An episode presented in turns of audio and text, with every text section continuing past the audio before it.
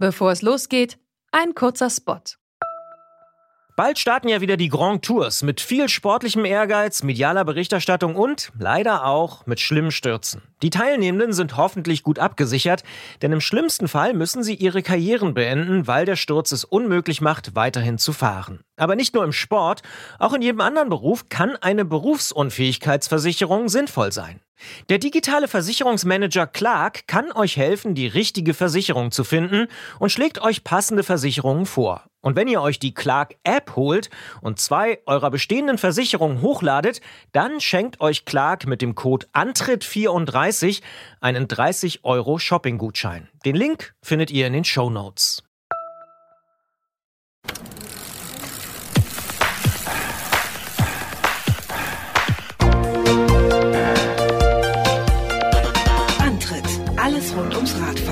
Detektor FM.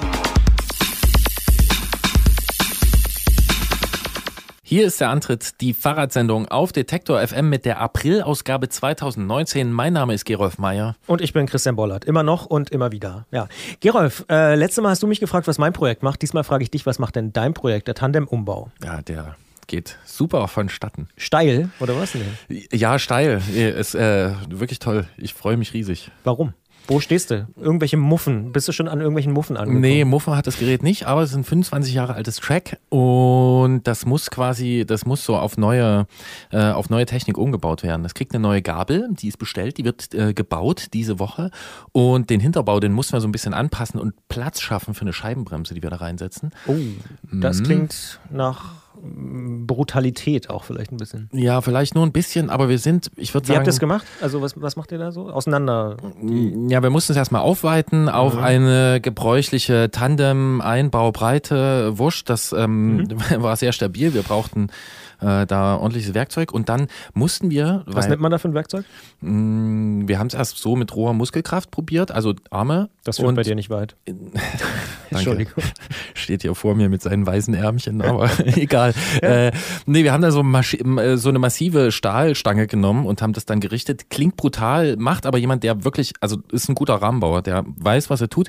Und dann mussten wir, weil so ein Tandem, das hat ja ne, doppelte Belastung und das soll auch äh, lange Abfahrten mitmachen, mussten wir Platz schaffen für eine große Scheibenbremse. Und da mussten wir ein bisschen was aus der Kettenstrebe ausklinken, damit die Scheibe dort vorbeigeht. Und das ist jetzt passiert. Ich war gar nicht dabei bei dieser Operation. Ich habe nur Bilder bekommen und äh, ich sehe bald aber das Ergebnis. Ich habe es schon auf Fotos gesehen. Ich freue mich sehr. Das heißt, es geht voran und äh, wann ist so ungefähres Enddatum deines Projekts? Mm, Enddatum, naja, ich, also wenn ich zu Ostern da alles zusammenschrauben kann, Oh. dann bin ich froh. Das ist ja schon bald. Das ist schon bald, werden wir sehen. Also, schaffst du nicht. Wenn's, im- Gott, das schaffst du nicht. Sagt er zu mir und verspricht vorher seinen Küchenschrank schnell zu sanieren. Ist er denn jetzt fertig? Ja, er ist fertig. Alles klar. Ja. Dann herzlichen Glückwunsch, Christian Bollert, zu diesem abgeschlossenen Projekt und Vielen Dank. Es wird demnächst eine Schrankeinweihungsparty geben tatsächlich. super. Vorher müssen wir auch noch eine Sendung machen. Wir starten nach dem Song.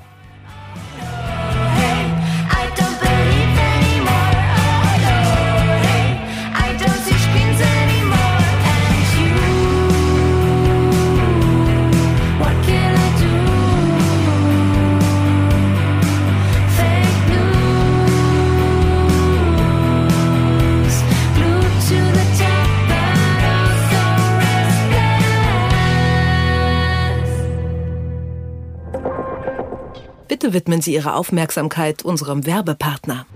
Ihr fahrt meistens in der Stadt. Es geht am Wochenende gern mal über Feldwege oder euer Mountainbike soll möglichst wenige Platten haben. Bei allen Antworten könnte der Unplattbar-Reifen von Schwalbe die Lösung sein. Ideal auch für E-Bikes. Mittlerweile ist der Marathon Plus Original der meistverkaufte Reifen von Schwalbe. Mit dem Marathon Plus MTB gibt es auch eine passende Version fürs Gelände. Die Reifen dürfen sich unplattbar nennen, weil sie einen 5 mm starken Pannenschutzgürtel aus hochelastischem Spezialkautschuk haben. Das Gewicht der Reifen ist dadurch etwas höher, aber die Rolleigenschaften sind trotzdem sehr gut. Zusätzlich ist der Marathon Plus gegen vorzeitige Alterung der Seitenwand geschützt. Die Unplattbar-Reifen rollen tausende Kilometer und haben dabei nur einen geringen Abrieb. Mehr Informationen gibt's auf schwalbe.com slash unplattbar. Die Sonne scheint, alle rauf aufs Rad und raus auf den Trail. So wirkt's jedenfalls manchmal, wenn man im Frühling in den Bergen unterwegs ist. Dabei kommt's immer mal wieder durchaus zu Konflikten zwischen Bikern, Wanderern, Grundstückseigentümern und jetzt mischen eben ja auch noch die E-Mountainbiker mit. Wir haben in diesem Podcast schon häufiger mal drüber gesprochen, aber jetzt will der Deutsche Alpenverein der Konfrontation auf dem Trail irgendwie entgegenwirken und hat ein eigenes Programm dafür aufgesetzt. Wir sprechen drüber und wollen erfahren, was es für ein Programm ist und was sie davor haben. Und wenn dann alle wirklich zum ersten Mal raus auf den Trail fahren, kann es trotz strahlenden Sonnenscheins schmerzhaft werden. Viele Menschen plagen sich mit Sitzproblemen rum und fragen sich, welcher Sattel passt zu mir. Wir geben die Frage weiter an Jens Klötzer vom Tourmagazin, denn der hat wie immer fachkundigen Rat für uns. Und kommt diesmal auch im Studio vorbei, was ich persönlich auch sehr, sehr gut finde. Was auch bald wieder geht, Alpenpässe fahren.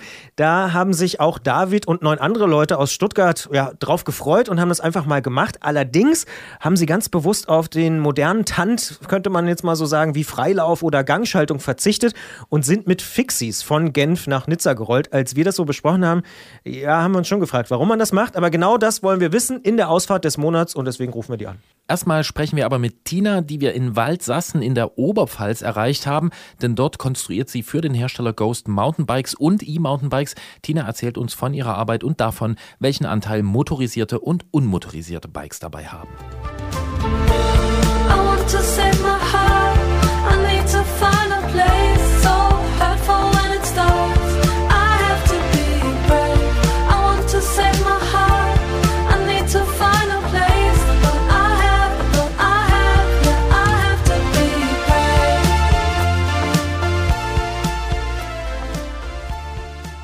Dieser Podcast hat ein wenig Schlagseite und das wird auch ab und zu von Hörerinnen und Hörern angemerkt, denn wir sprechen doch ziemlich oft über Rennräder und ihre Spielarten, aber eher seltener über aktuelle Mountainbikes. Das wollen wir natürlich ändern, denn Radfahren im Dreck auf fetten Reifen, das liegt uns ziemlich am Herzen und außerdem sorgt die immer weiter fortschreitende Elektrifizierung des Mountainbikes auch für ziemlich viel Gesprächsstoff. Und darum wollen wir wissen, worauf es 2019 in der Entwicklung von Geländerädern ankommt. Und dafür sprechen wir mit Tina Kutschki. Tina entwickelt bei Ghost in Waldsassen Mountainbikes mit und ohne Motor. Und wir sagen Hallo in die Oberpfalz. Hallo Tina. Hallo Gerolf, hallo Christian. Du arbeitest bei Ghost in Waldsassen im Mechanical Engineering Team. Für diejenigen, die mit Entwicklung und Herstellung von Fahrrädern nicht so vertraut sind, was macht ihr da genau? Also hallo auch natürlich an alle Zuhörer.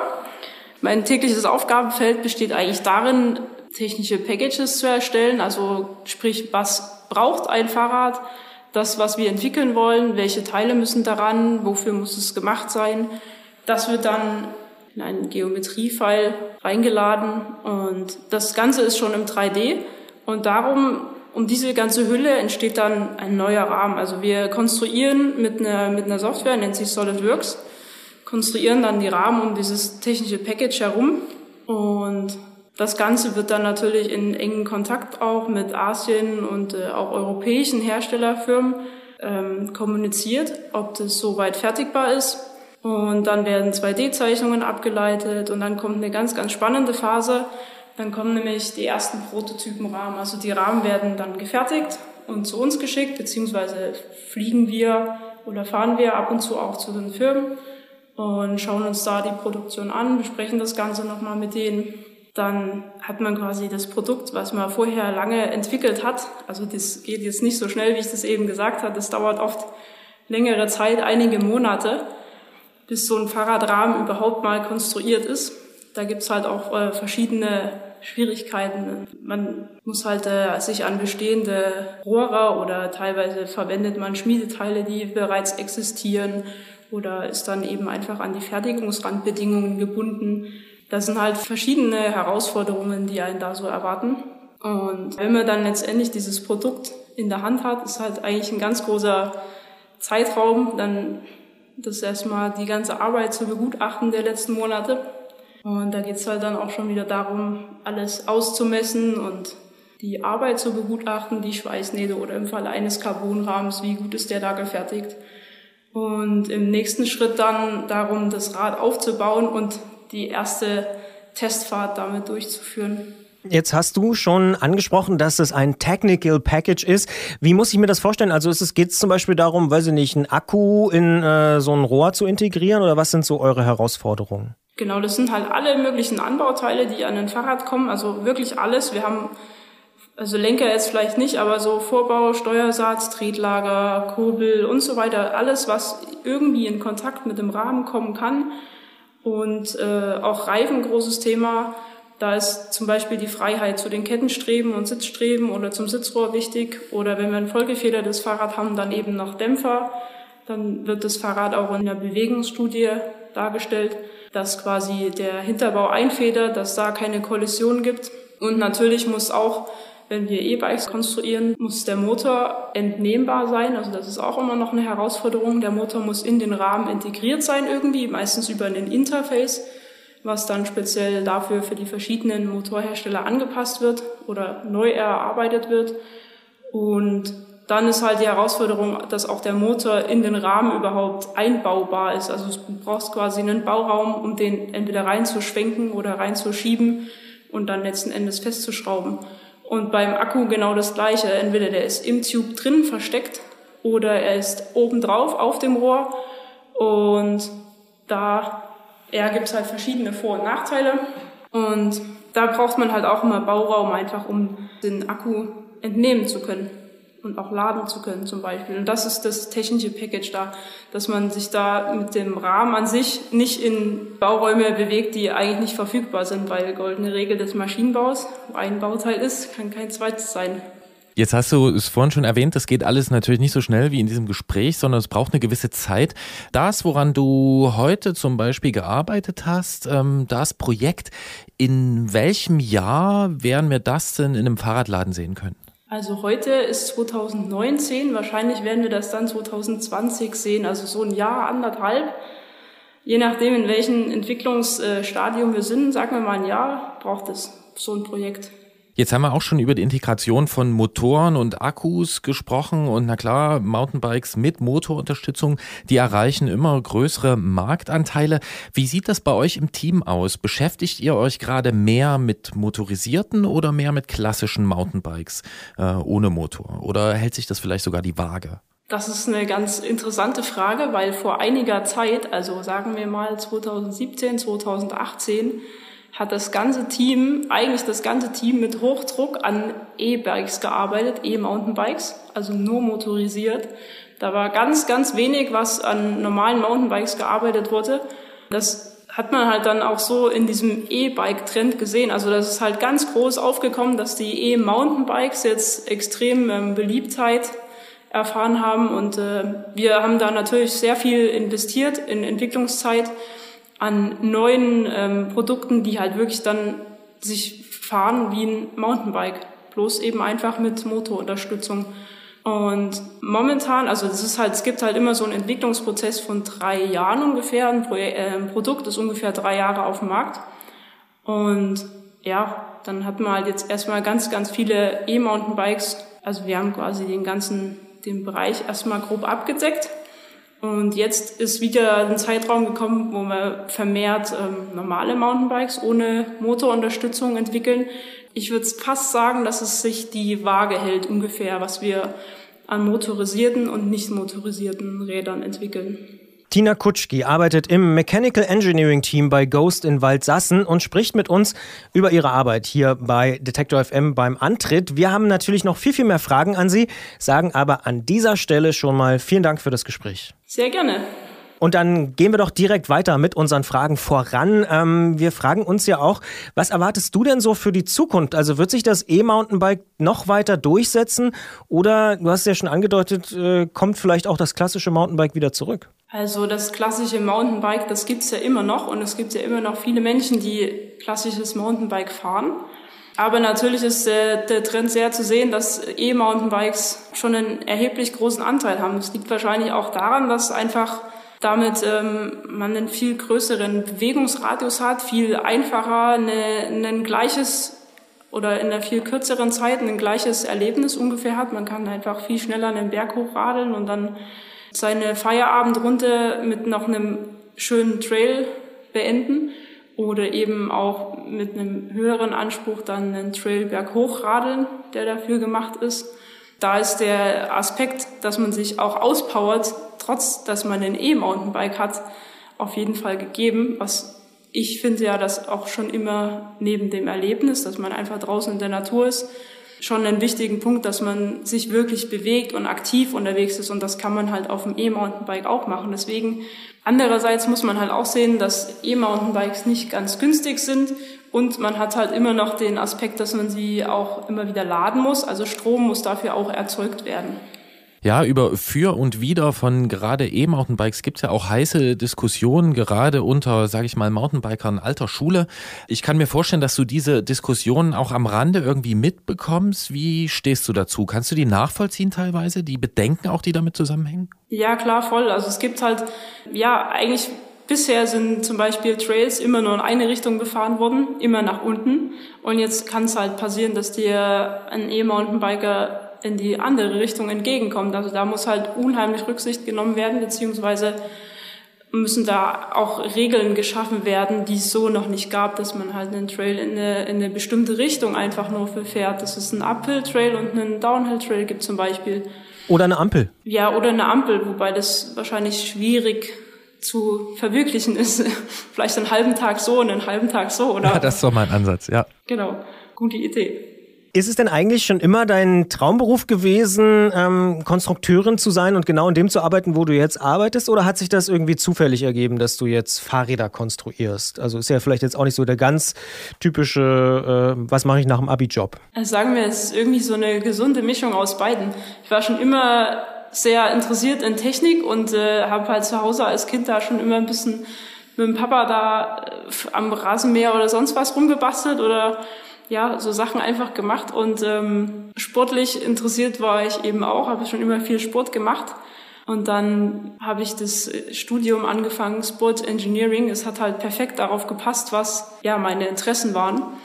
Und das war in Chemnitz. Das habe ich dann bis zum Master gemacht. Und dann habe ich eine längere Zeit gesucht für ein schönes oder cooles Abschlussarbeitsthema. Und dann bin ich halt zu einem Thema gekommen, was bei Ghost Bikes bearbeitet werden durfte. Und das war eine Mehrkörpersimulation und eine FEM-Berechnung an einem Fahrradteil, also an so einem Umlenkhebel, damals vom Riot noch. Ich weiß nicht, vielleicht kennt das der ein oder andere. Ja. Gerolf Ähm, nickt, ja. Und das wurde dann validiert mit einem Feldversuch noch oder mit einem Prüfstandversuch, die Ergebnisse quasi Theorie und Praxis übereinander gestellt. Was, was, wie unterscheidet sich das? Wie nah liegt das beisammen? Und daraufhin war quasi der Schritt zur Fahrradentwicklung schon mal gelegt. Also ich habe mich dann initiativ noch beworben und ja, das war dann alles irgendwie so Schritt auf Schritt. Wenn du dich jetzt so umschaust, vielleicht mal ein bisschen zurückerinnerst an das Studium und auch äh, aktuell schaust du auf diese Entwicklungsabteilung bei Ghost. Wie ist denn da so die Verteilung zwischen Männern und Frauen? Hat sich das, also ist das ungefähr gleich oder äh, ist es eher anders? Ja, ist total gleich. Also wie man sich das immer so vorstellt, ne? 50-50. Also wir sind ähm, fünf Mann in der Abteilung und ich bin die einzige Frau. So viel äh, zur, zur Verteilung. Aber ich glaube, das ist in der ganzen Branche recht ähnlich. Also es gibt da relativ wenig Frauen in der Fahrrad richtig in der Entwicklung drin. Kannst du dir denn erklären, woran das liegt und warum das vielleicht entweder so langsam geht oder vielleicht ja auch gar nicht so richtig vorankommt? Also ich denke, dass es langsam Schwung aufnimmt, das ganze Thema Frauen in der Fahrradentwicklung. Aber anfänglich, also das eine Thema ist ja Fahrrad, äh, Fahrradfrauen und Technik, dass es da in den technischen Studiengängen immer noch recht wenig Frauen sind, beziehungsweise wird es auch immer mehr, aber da war es, es war halt anfangs auch weniger. Und das andere Thema ist ähm, Fahrradfahrende oder bikende Frauen. Das ist auch lange Zeit ähm, eine Nische oder sagen wir mal eine, eine Ecke gewesen, wo nicht so viele unterwegs waren. Aber ich erlebe es halt in den letzten Jahren so oft, dass so viele Frauen aufs Rad steigen und auch richtig gut fahren.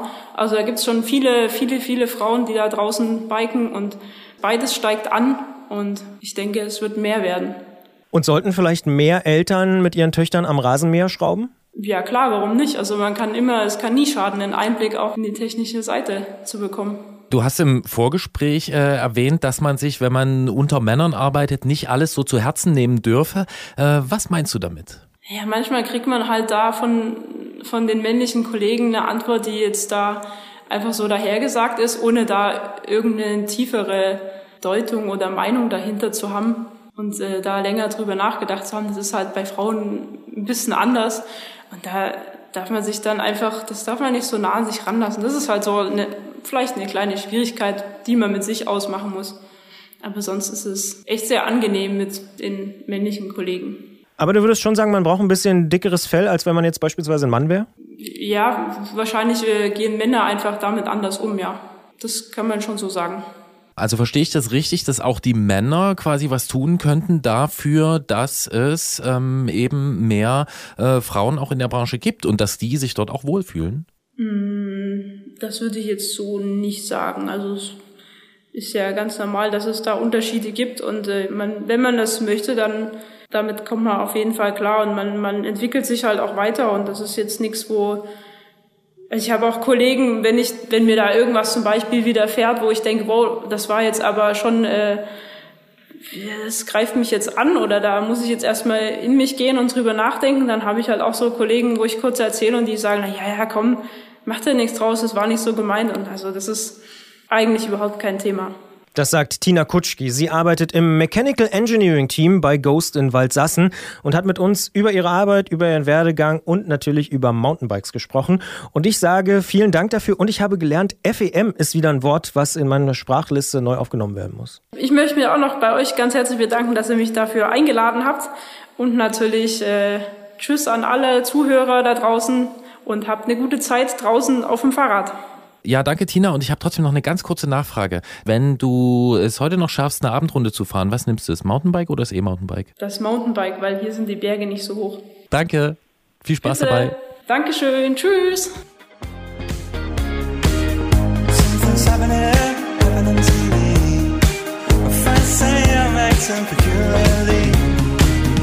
Come on, baby, better make it sound.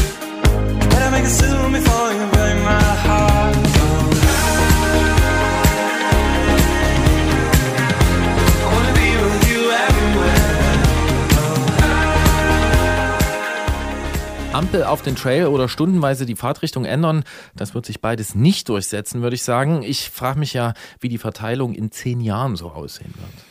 Tja, wenn wir das wüssten, ne? in die Glaskugel gucken. Ich glaube wirklich, so eine Ampel ist nicht so schlecht. Also ich kenne das so von Sehenswürdigkeiten, äh, wo man dann teilweise eben nicht nach oben kann oder nicht nach unten. Und das funktioniert eigentlich immer ganz gut, wenn sozusagen nur eine Option zur Verfügung steht. In dem Fall ist es ja so. Warum sollte nicht unten eine Ampel stehen? Jetzt darf man gerade nicht hochfahren und oben eine. Nee, jetzt darf sie gerade nicht runterfahren. Also ich finde es gar nicht so abwegig. Jetzt Ja. Ampel im Wald, da freut sich ja, die aber auf dem, auf dem Trail, ja, klar, aber pff, ob, ich weiß nicht, ob die Ampel jetzt noch der, der große, äh, die große Umweltkatastrophe ist. Kann ja eine solarbetriebene, äh, nachhaltige Ampel sein vielleicht. Naja, ich bin schon dafür, da andere Lösungen zu finden und vielleicht nicht an jeder Trailkreuzung eine Ampel zu stellen.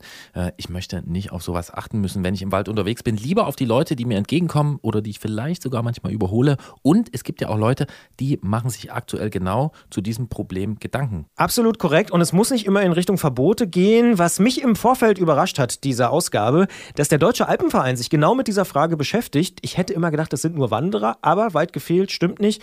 Die machen sich genau darüber Gedanken. Ja, das sind einige Biker und ich möchte noch anfügen, es darf nicht um Verbote gehen.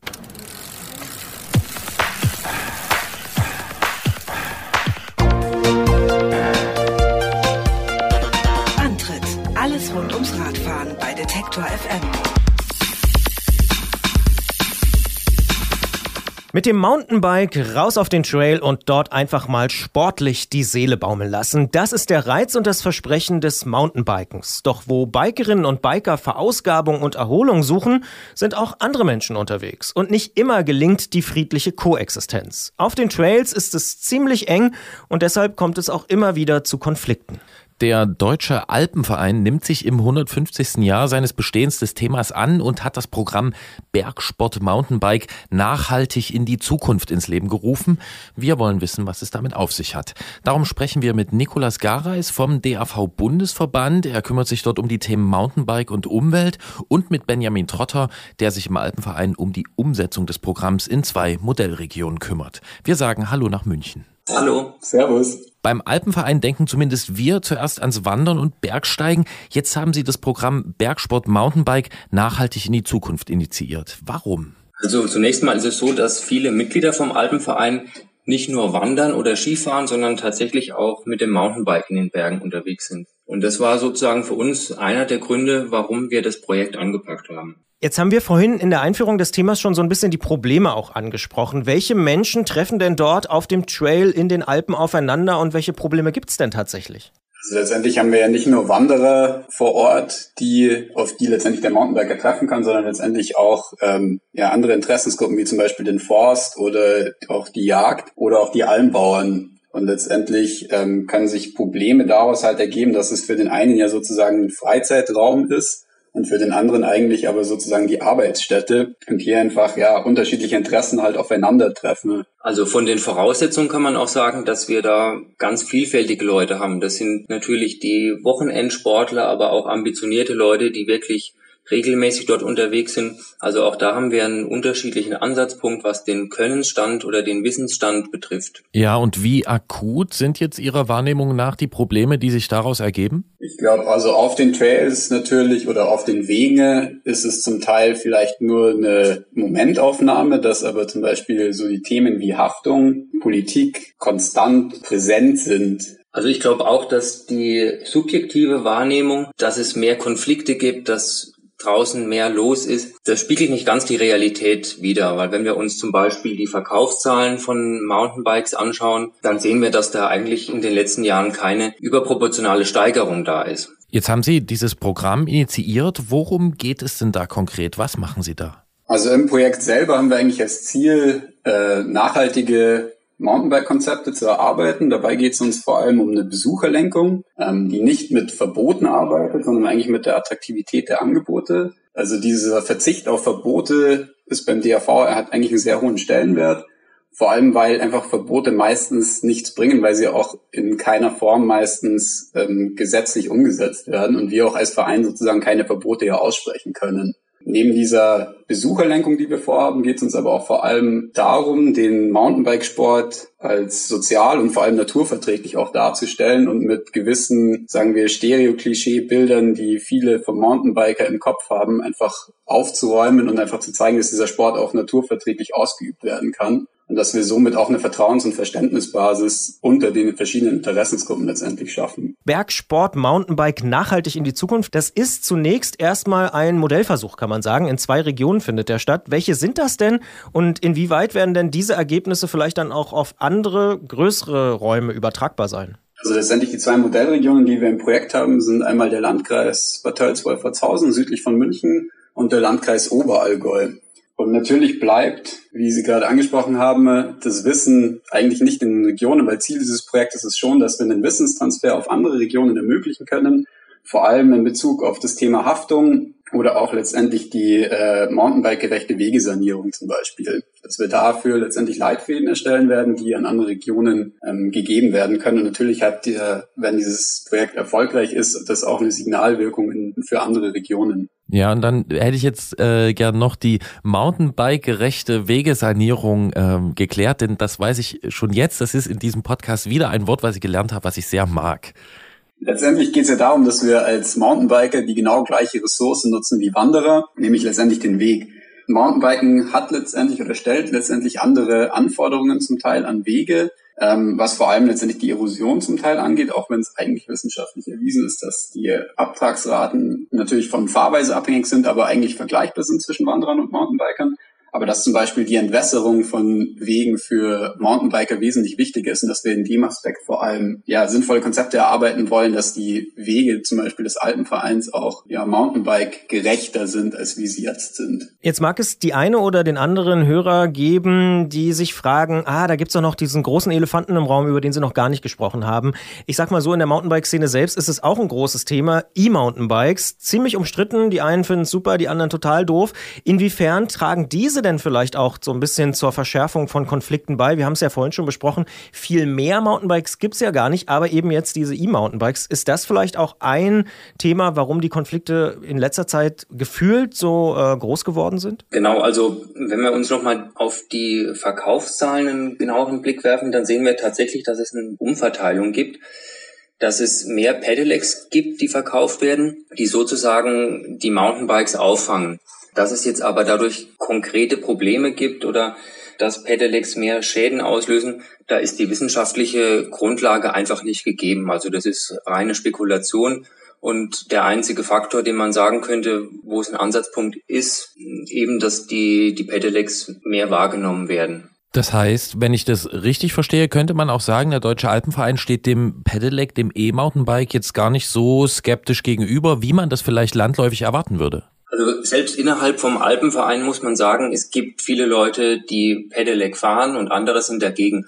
Also man kann das offen sagen, dass es bei uns stark diskutiert wird und ähm, sowohl auf Zuspruch als auch auf äh, Widerspruch stößt. Und wir sind da noch im Prozess, uns zu finden und müssen das berücksichtigen dass unsere Mitglieder tatsächlich gerne und viel auf dem Pedelec auch unterwegs sind, sei es aus Gründen der Gesundheit, des Alters oder wie auch immer. Nur müssen wir dabei nicht vergessen, was unsere Grundsatzposition ist und das ist eben die Bewegung aus eigener Kraft. Der Deutsche Alpenverein hat das Programm Bergsport Mountainbike nachhaltig in die Zukunft initiiert und wir haben darüber gesprochen mit Nikolas Gareis und Benjamin Trotter. Äh, wir sagen vielen Dank für das Gespräch und wünschen natürlich noch viel Erfolg dabei, dort die äh, Interessen zusammenzubringen und äh, ja, vielen Dank für diese Arbeit. Vielen Dank fürs Gespräch. Danke auch. Danke euch auch. Mama, acting like my life's already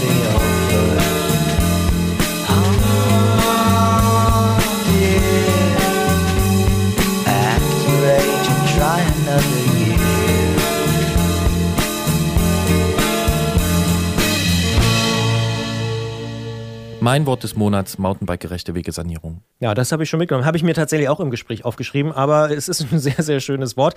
Und ich nehme mit, es gibt doch noch den ein oder anderen Konflikt, auch im Deutschen Alpenverein, aber man macht sich Gedanken. Das finde ich wiederum persönlich ganz gut. Ja, macht auch so den Anschein, als realisiert man, dass man da eh keine Wahl hat. Ne? Das ist ja bei dieser ganzen E-Mountainbike-Diskussion sowieso so. Also da wird sich sehr gestritten, wie man das nur zu bewerten hat. Und ich bin da ehrlich gesagt auch, wie schon ein paar Mal erwähnt, auch unschlüssig, weil ich verschiedene Argumente beider Seiten verstehe. Aber man kann es halt nicht leugnen. Wir können ganz viel drüber diskutieren. Es passiert. Und manchmal passiert es auch in einem Podcast, dass einem keine gute Überleitung einfällt. In dem Fall ist es so, dass wenn man auf dem Fahrrad sitzt, kann es schmerzen und genau darüber müssen wir reden mit Jens Klötzer vom Tourmagazin. Er kommt hier vorbei und das schmerzt nicht. So schlecht war die gar nicht, Christian. Passt schon.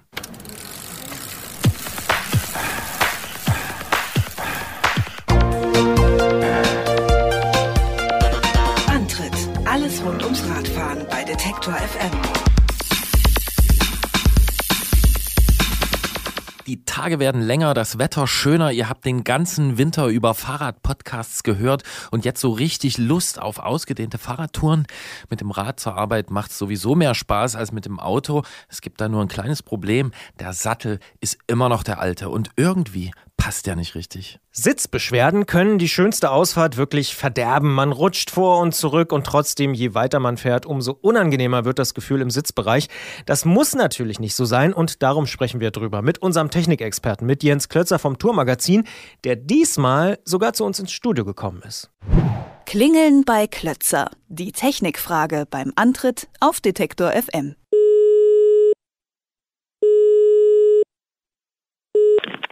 Tourredaktion Jens Klötzer, schönen guten Tag. Hallo Jens. Hallo. Diesmal doppelt Begrüßung und wir müssen unbedingt mal, Gerolf, äh, dran arbeiten, dass wir noch einen Jingle brauchen, wenn Jens uns persönlich begrüßt. Das ist ja auch immer schön. Das ist sehr schön und ich habe gehört, es wird sogar jetzt öfter vorkommen. Na, schauen wir mal, hören wir mal oder so. Was läuft denn eigentlich falsch, Jens, wenn ein Sattel nicht richtig passt? Also woran liegt's in der Regel? Ähm, ja, das liegt in der Regel, dass der Sattel einfach nicht zu den anatomischen Gegebenheiten des Fahrers passt. Ähm, da muss einfach Arsch auf Eimer passen, muss man einfach sagen. Und ähm, man muss den richtigen Sattel finden, der zum Hintern passt, ganz einfach. Es gibt eine unendliche Vielfalt, breite Sättel, schmale Sättel, lange Sättel, Sättel mit Loch, weiche Sättel, harte Sättel. Ähm, die Vielfalt ist unüberschaubar und da ist für jeden Arsch was dabei. Jetzt mal so ganz grob gesprochen, ähm, was macht einen guten Sattel aus? Einen guten Sattel macht eigentlich im Wesentlichen nur aus, dass er passt. Alles andere ist eigentlich egal. Also klar, man kann ein bisschen aufs Gewicht achten, ein bisschen mehr Geld ausgeben, dass er hübsch aussieht, dass er lange hält und so. Aber ein guter Sattel sollte in erster Linie gut passen. Aber wann passt er denn gut? Ja, wer passt gut, wenn er nicht wehtut auf lange Sicht? Okay, das hatten wir jetzt schon, da drehen wir uns jetzt aber so ein bisschen Kreis. Also ein guter Sattel ist einer, der passt und der passt, wenn er nicht wehtut, das stimmt. Aber ähm, du hast vorhin schon diese anatomischen Begebenheiten angesprochen. Welche sind das denn? Also ich würde jetzt mal sagen, man könnte jetzt sagen so, ja, Mann, Frau, das sind irgendwie ähm, die Sitzknochen vielleicht ein bisschen anders, aber gibt es da noch mehr? Es gibt noch mehr, aber die Sitzknochen sind tatsächlich das Wesentliche. Und zwar äh, der Abstand der Sitzknochen. Der ist sehr verschieden bei den Menschen. Der bewegt sich irgendwo zwischen 11 und 17 Zentimetern ungefähr. Frauen haben tendenziell ein bisschen größere, Männer ein bisschen schmalere Sitzknochenabstände. Es überschneidet sich aber auch. Das ist aber was, wo man als erstes mal gehen kann. Also man kann das ganz einfach vermessen, indem man sich auf eine weiche Unterlage setzt, wo sich das abdrückt.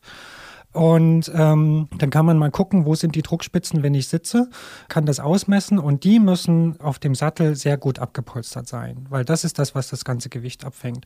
Und da kann man dann mit einem Lineal oder so mal durch die Läden gehen und gucken bei den Sätteln, welche Breite würde denn am besten zu mir passen. Gibt es noch einen anderen Unterschied zwischen Männern und Frauen? Also ich sag mal so, alles, was da so zwischen diesen Sitzknochen ist, ähm, ist das unterschiedlich druckempfindlich? Muss man darauf auch achten? Weil es gibt ja auch spezielle Damensättel. Ja, also zwischen den Sitzknochen vielleicht nicht, aber davor. Also ähm, davor sind Frauen deutlich empfindlicher als Männer und äh, gerade Frauen, die sportlich fahren, also die nicht aufrecht sitzen, sondern äh, eher gestreckt, wo dann die Last auch auf den vorderen Bereich kommt, die haben öfters mal Probleme und äh, da können so Sättel, die ein Loch in der Mitte haben oder dort eine weichere Stelle oder irgendwie so ein Schlitz oder so, die können da tatsächlich entlasten und helfen. Ich habe mal direkt eine Nachfrage zu dem weichen Untergrund. Könnte das so eine Yogamatte sein oder so, wo man vielleicht schon sieht, äh, wo, oder was würdest du da empfehlen? Ja, wenn sich der, wenn sich der Abdruck dort hält, äh, kann man sowas nehmen zum Beispiel. Gut, eignet sich auch eine einfache Pappe. Ähm, eine etwas dickere Pappe auf einen, auf einen festen Untergrund und dann dort einfach mal draufsetzen. Wichtig ist, dass man sich ungefähr in der Haltung, in der man auch auf dem Fahrrad sitzt, sich draufsetzt, weil wenn man aufrecht sitzt, ist der Abdruck etwas breiter. Wenn man etwas gebeugt sitzt, wird er etwas schmaler. Deswegen sollte man die Oberkörperhaltung ungefähr annehmen, die man auf dem Fahrrad auch hat. Jetzt kennen wir ja vielleicht alle diese Gelsattel mit der sehr weichen Oberfläche. Der sieht jetzt für viele Menschen erstmal ganz bequem aus, aber gerade sportliche Fahrerinnen und Fahrer mögen den dann häufig gar nicht. Was ist denn da dran? Der ist auch erstmal bequem. Also der ist natürlich weich wie ein Sofa, man sinkt da so rein und so. Und ähm, deswegen eignet der sich auch gut für so Gelegenheitsfahrer, die wirklich nicht oft auf dem Fahrrad sitzen, die da kein Training haben, äh, die sehr aufrecht sitzen. Auch ein sportlicher Fahrer wird sich erstmal darauf wohlfühlen, aber der Sattel hat auch eine Menge Nachteile. Also man sinkt sehr ein, der ist sehr weich, das heißt, man hat auch wenig Kontakt zum Rad und wenig Kontakt zur Fahrbahn. Dadurch, dass man so tief einsinkt, man fängt da auch ziemlich schnell das Schwitzen an dann am Gesäß.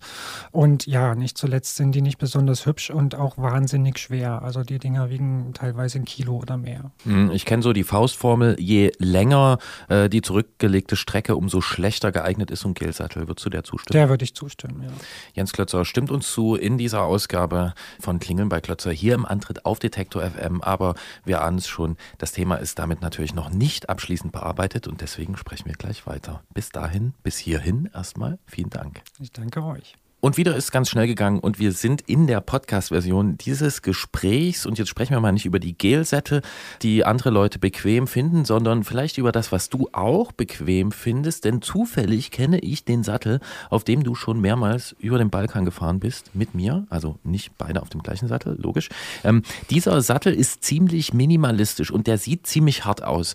Warum fahren sportliche Fahrer wie du oft solche Sättel? Ein Grund ist natürlich, dass man äh, als sportlicher Fahrer nicht nur auf den Sattel angewiesen ist, sondern man hat auch noch eine Hose mit Polster dazwischen. Dadurch kann man ein bisschen härtere Sättel fahren. Ähm, das andere ist, dass der Sattel vielleicht minimalistisch und hart aussieht, aber das ist er gar nicht. Diese sehr, sehr dünne Satteldecke, äh, die gibt sehr gut nach und die federt so zwischen dem Gestell. Und ähm, ja, dieser Sattel passt äh, auch perfekt zu meinen Sitzknochen und der ist wahnsinnig bequem, auch wenn er nicht so aussieht. Dann stelle ich jetzt mal die Frage aller Fragen. Wie hast du denn den Sattel gefunden und wie finde ich vor allen Dingen auch den richtigen Sattel? Also wir fangen schon mal an mit so einem Test, um äh, die Knochen auszumessen, aber was, was muss ich noch tun? So ein bisschen systematisch würde ich vorgehen. Ich würde mal äh, zuerst nach den Sitzknochen gucken, dann habe ich zumindest mal die richtige Breite. Dann hört es aber auch schon langsam auf, wenn man sich nicht professionelle Hilfe dazu holt. Äh, das heißt, das ist auch viel mit Ausprobieren verbunden. Ich hätte den Tipp, mal zu einem Händler zu gehen und dort äh, zu fragen, ob man verschiedene Sättel mal auch auf längeren Ausfahrten ausprobieren kann. Das machen viele Händler und äh, dann kann man sich mal so ein bisschen vortasten, welche Form und äh, welche, welche Polsterhärte und so denn am besten zu einem passt. Wenn man gar nichts findet, hat man immer noch die Möglichkeit, zu einem Bikefitter zu gehen, also jemanden, der einen professionell aufs Fahrrad setzt, die dann noch verschiedene andere Methoden haben, also so Druckmessfolien und äh, Leistungsmessung mit verschiedenen Sätteln und so, ähm, wo man dann noch so ein bisschen systematischer die Auswahl eingrenzen kann. Ja, ich kenne auch Händler und Hersteller, bei denen ist das direkt so quasi ins Sattelprogramm integriert. Also man kann den Sattel kaufen, hat aber, auch wenn man den benutzt, so ein 30-tägiges Rückgaberecht oder so und muss dann quasi, also kann den dann umtauschen gegen ein anderes Modell des Herstellers. Ja, das ist natürlich super, weil äh, dann habe ich genügend Zeit, äh, den Sattel auszuprobieren, weil es ist schon so, dass ein neuer Sattel ähm, auf den ersten Kilometern vielleicht sich erstmal ein bisschen unbequem anfühlt und man gewöhnt sich dann doch dran ähm, und äh, beurteilen kann man es echt erst nach ein paar Stunden, ob er denn dann wehtut oder nicht. Jetzt äh, stellen wir uns mal vor, ich mache das und ich probiere dann alle Sättel aus dem Sortiment dieses einen Herstellers durch und dann habe ich irgendwie 5, 6, 7, 8, 9, 10 Modelle getestet und ich habe immer noch Sitzbeschwerden.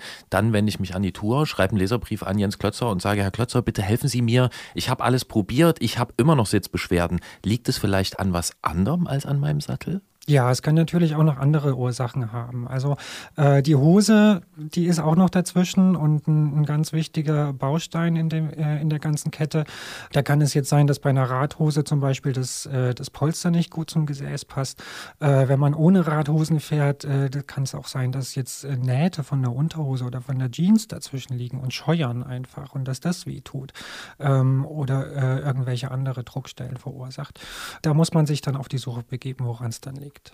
Bei diesem ganzen Thema sind wir natürlich auch in einem, äh, ohne Frage, äh, intimen Bereich. Also da gibt es ja auch noch andere Probleme. Ich weiß zum Beispiel, weiß ich nicht, Hämorrhoiden, äh, irgendwelche Furunkel oder auch, es gibt ja Leute, die schwören drauf, eine Salbe reinzumachen und so. Also wie weit kann man da Tipps geben oder muss man dann im Zweifel auch mal tatsächlich zum Arzt gehen, wenn es irgendwie jedes Mal blutet oder keine Ahnung? Ja, also wenn es blutet, würde ich auf jeden Fall zum Arzt gehen. Ich würde auch sagen, wenn sich irgendwelche Hautirritationen schon ergeben, dann würde ich schon zum Arzt gehen, der dann vielleicht auch den entscheidenden Tipp geben kann, woran es denn liegt.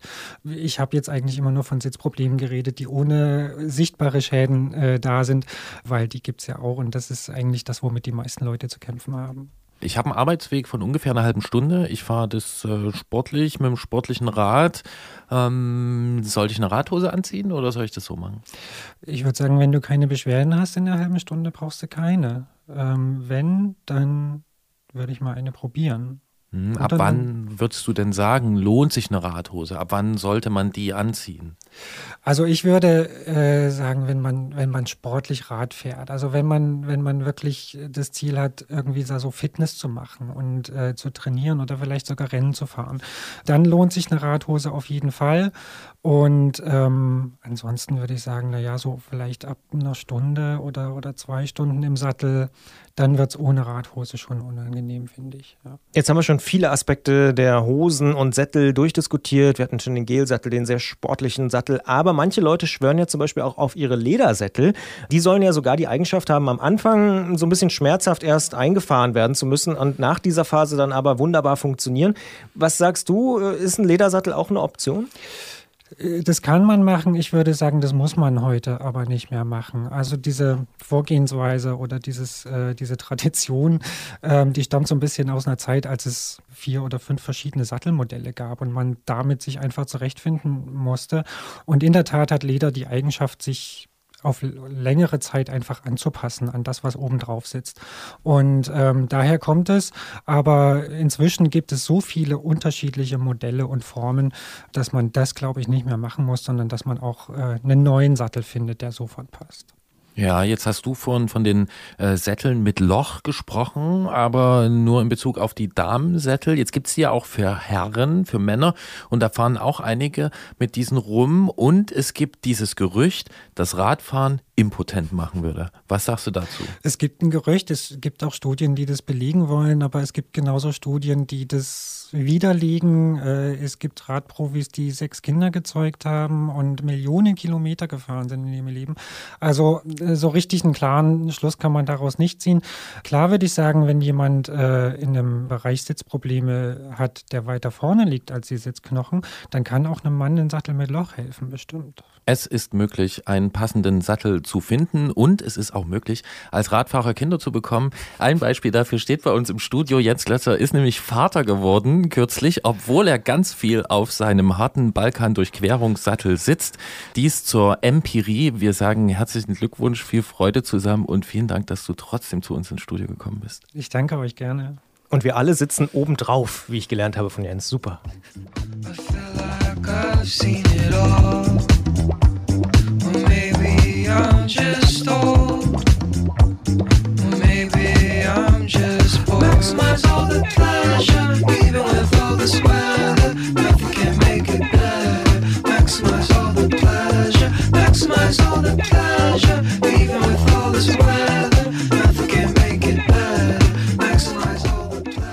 Auch gut fürs Sitzgefühl, öfter mal aufstehen und ein bisschen dehnen und strecken auf dem Rad. Ohne Frage, mache ich auch oft, ja. Aber was ist, ich glaube, du hast noch einen Hintersinn in deiner äh, Formulierung versteckt. Vermute ich jetzt einfach mal. Ja, wenn du Fixie fährst, kannst du das nämlich nicht tun. Und darüber sprechen wir gleich über Leute, die mit dem Fixie über die Alpen, wie einst Hannibal, sozusagen nur in eine andere Richtung, aber egal, äh, nach Nizza unterwegs waren. Ja, denn wir wissen, auch Hannibal hatte nur einen Zweigang-Elefanten.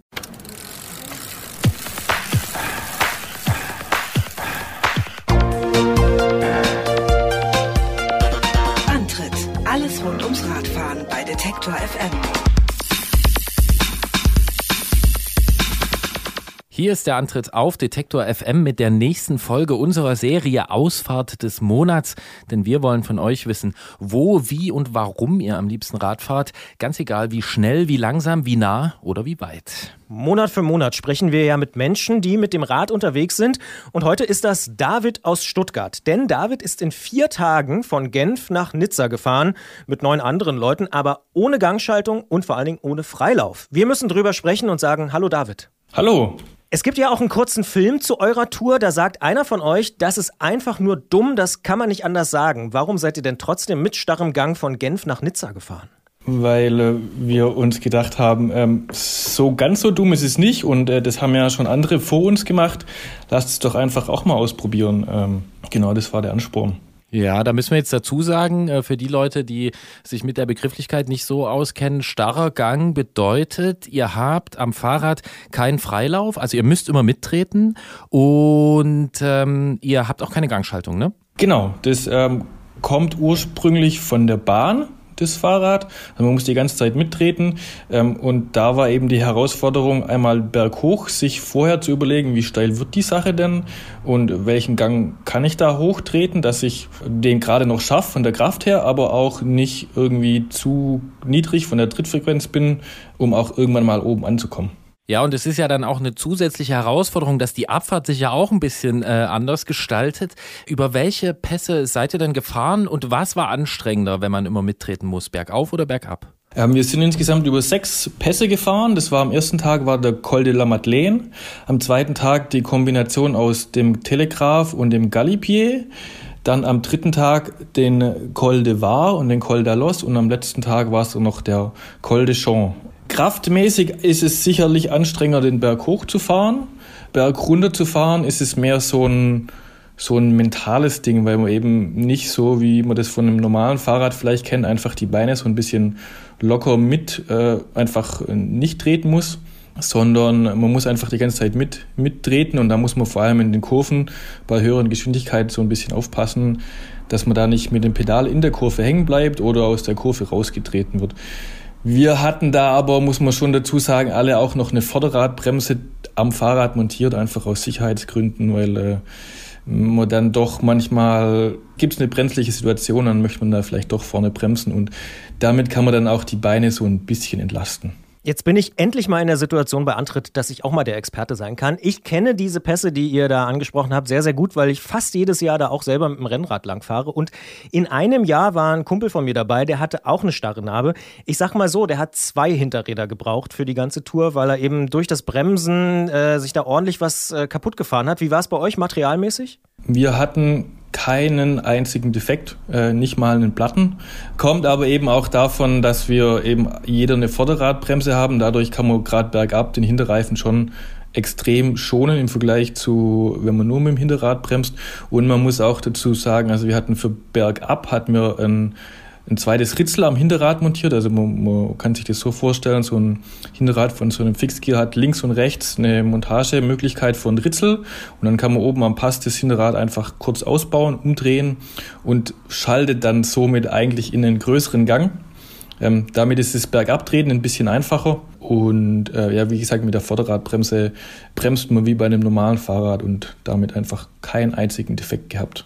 So kommt's raus, wir machen hier investigativen Journalismus. Ihr habt also so eine Art schwer und kompliziert zu bedienende Zweigang-Schaltung am Rad gehabt. Ähm, ich bin auch in der Situation, dass ich ein paar dieser Pässe kenne und äh, wenn ich solche, gerade solche Alpenpässe fahre, so eine großen Pässe, dann genieße ich persönlich die Abfahrt immer sehr. Also wirklich mich da klein zu machen, auch mal einen Geschwindigkeitsrekord aufzustellen, durch die Kurven zu gleiten, das hat für mich immer sowas von Tanzen und wenn ich das höre und auch nachdem ich den Film gesehen habe, frage ich mich, gibt's für euch was, was dieses Fahrgefühl aufwiegt? Weil das habt ihr ja nicht gehabt. Verstehst du, was ich meine? Also macht's das, äh, das Abfahren mit dem Sterngang irgendwie, gibt's da was Besseres dran?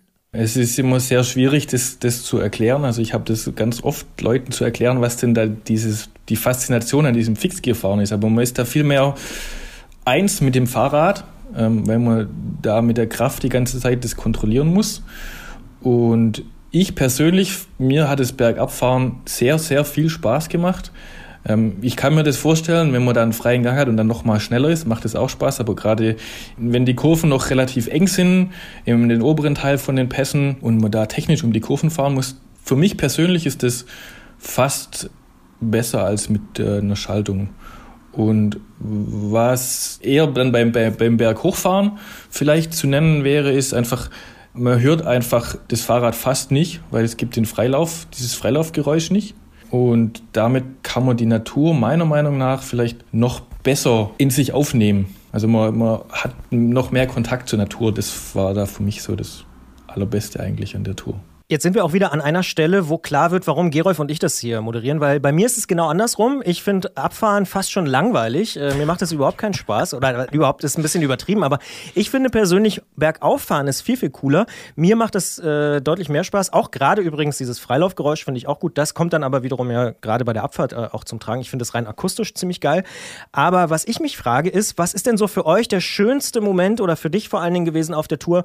War es dieses Hochfahren und ganz in der Natur sein? Oder war es vielleicht ein besonderer Moment? Oder auch das Radwechseln oben auf dem Gipfel? Also, was, was ist so bei dir hängen geblieben? Gibt es so ein Bild im Kopf, was immer noch da ist? Ja, es gibt eigentlich zwei Bilder. Es war einmal den, den Galipier, das sieht man vielleicht auch im Video. Ich bin äh, da, der ganz am Schluss hochkommt und da wirklich total fertig oben ankommt.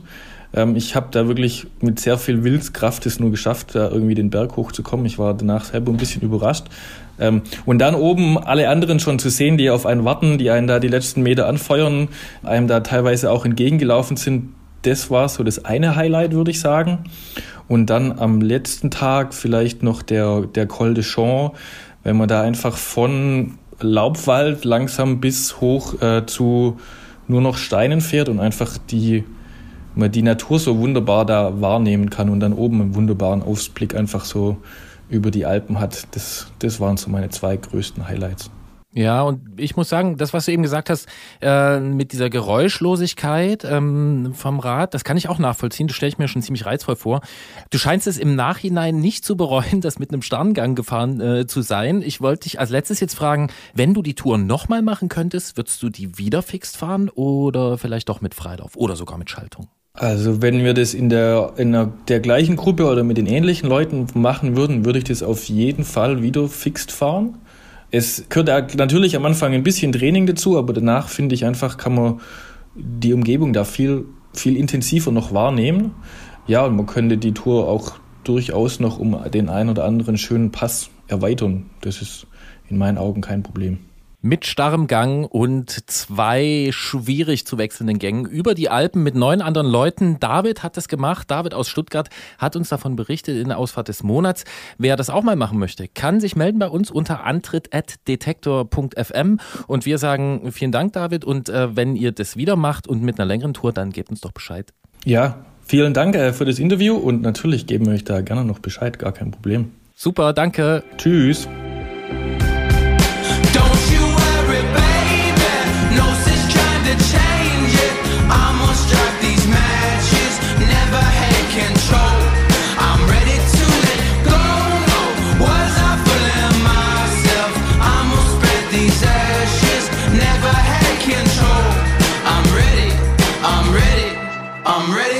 Let go. Also dieses Eins mit dem Rad sein, was David da erwähnt, das ist einerseits wirklich so ein böses Klischee, das ähm, ja mag man vielleicht manchmal nicht mehr so hören, aber wenn man sich da mal draufsetzt auf so ein Rad, dann muss ich sagen, wirkt das schon doch bei mir. Es hat schon was, ähm, so ein starrer Gang und sich damit äh, so durch die Gegend zu bewegen, nur mit den Pässen, ich kann mir das nicht vorstellen. Ja, es ist definitiv ein ganz, ganz anderes Fahrgefühl, das kann ich auch bestätigen. Also es ist, ich würde sogar so weit gehen und sagen, anderes Radfahren. Also es ist es ist nicht wie normales Radfahren irgendwie, es ist anders und deswegen verstehe ich auch die Faszination äh, dafür. Aber ja, jeder so wie er es mag, also ist auf jeden Fall spannend und solange dabei nicht alles kaputt geht und das haben sie ja offensichtlich ziemlich clever gelöst, die Jungs, ähm, kann man das ja so machen. Übrigens, wer den Film sehen möchte, über den wir hier mit David auch gesprochen haben, der oder die kann entweder nach Geneva, Nice, A Fixed Gear Journey by Heaven and Helden, also tatsächlich Heaven und Helden dann wiederum auf Deutsch, Heaven Englisch, Helden Deutsch, suchen oder einfach am 27. und 28. April auf die Velo Berlin gehen, denn dort läuft der Film auch nochmal, so wie er auch auf jedem Smartphone laufen kann, wenn man dann das dort gucken möchte. Und wenn man jetzt nicht wegen des Films auf die Velo Berlin geht, sondern weil man ein paar Fahrräder sehen will und das, was man halt so auf Messen macht, dann hat man auch noch ein paar andere Möglichkeiten. Denn neben der Velo in Berlin gibt es das E-Bike Festival in Dortmund vom 5. bis zum 7.4., die Fahrradkultur Rhein-Main am 7.4. in Offenbach oder auch den Salon du Vélo et de la Mobilité Durable in Lausanne in der Schweiz. Und ich gebe zu, nur aufgrund des schön klingenden Namens habe ich das in diese Terminübersicht gepackt. Auch hier das Datum 5. bis 7.4. Merci bien, Grirolf. Für alle Fans des Straßenradsports ist der April ja sowieso ein Fest, denn es ist Klassikersaison und für Leute wie mich ist da zum Beispiel die Ronde von Flandere am 7. April, also jetzt am Wochenende, wer den Podcast ganz direkt hört, Paris-Roubaix am nächsten Wochenende am 14.04. und Liège, Bastogne-Liège, um auch mal wieder im äh, französischen Sprachraum zu bleiben, am 20.04. Dann Musik in den Ohren ist das für mich und ich bin auch schon echt gespannt und voller Vorfreude, wie diese Rennen so ausgehen werden. Im Gelände geht es Ende April auch wieder los. Der Downhill World Cup gastiert am 27. und 28. April in Maribor in Slowenien. Und neben diesen genannten Events gibt es natürlich gerade jetzt wieder eine riesige Menge an Marathons, RTFs und spontanen Ausfahrten. Und die sind ja bekanntlich manchmal die besten. Ohne Frage. Und wir können uns wiederhören am 2. Mai um 20 Uhr im Wortstream auf Detektor FM und ungefähr einen Tag später dann natürlich auch wieder als Podcast, wie man es mittlerweile ja gewohnt ist an dem Freitag danach. Bis dahin erreicht ihr uns unter antritt.detektor.fm mit Technikfragen, Ausfahrtsideen, Lob oder Kritik oder auch mit Fragen nach unserer Playlist. Die gibt es nämlich bei Spotify, also nicht die Frage, aber die Playlist, aber die ist wohl nicht so leicht zu finden, wie uns Olli geschrieben hat. Darum hier nochmal ganz kurz, wie geht das, Christian, wie findet man die? Ist sogar relativ einfach. Ich finde sie immer, wenn ich Detektor FM suche bei Spotify, dann kommt die Playlist, also dann kommen verschiedene Playlist-Treffer. Eine heißt Keine Angst vor Hits, das ist sie nicht. Und dann gibt es eine Antritt-Playlist und äh, dann taucht die da direkt auf. Man muss nur oder man darf nicht den quasi Fehler machen, unter Podcasts dann zu suchen. Also kommen dann auch ganz viele Podcasts. Da sind wir natürlich auch wiederum, auch bei Spotify unter anderem mit dabei. Aber wenn man unter Playlist sucht, dann geht das relativ fix. Antritt, Detektor FM, eigentlich reicht Detektor schon. Äh, dann findet man die jeweilige Playlist zur jeweiligen Ausgabe. So, und ich habe jetzt schon gesagt, was ich mir aufschreibe ins Mutti-Heft für diesen Monat, die Mountainbike-gerechte Wegesanierung. Was ist es bei dir? Ja, habe ich auch schon überlegt, hat mir gut gefallen, habe ich vorhin auch schon äh, plus eins gemacht, wie man ja in Neudeutsch sagt. Äh, aber FEM finde ich ganz gut, vor allen Dingen, weil ich bis jetzt noch nicht so richtig weiß, was es eigentlich heißt. Da haben wir noch Nachholbedarf. Wie immer gibt es einen Anlass für eine neue Sendung. Wir freuen uns drauf und wünschen bis dahin viel Spaß draußen. Und auch viel Spaß drin, wer die Frühjahrsklassiker gucken sollte. Man hört, für Christian Bollert beginnt die Rollensaison. Viel Spaß. Immer dieses Frotzeln. Tschüss, bis bald. Christian, du siehst heute wieder gut aus in deinem Noel Gallagher's High Flying Birds T-Shirt. Habe ich auch nur für dich angezogen, Geron. There's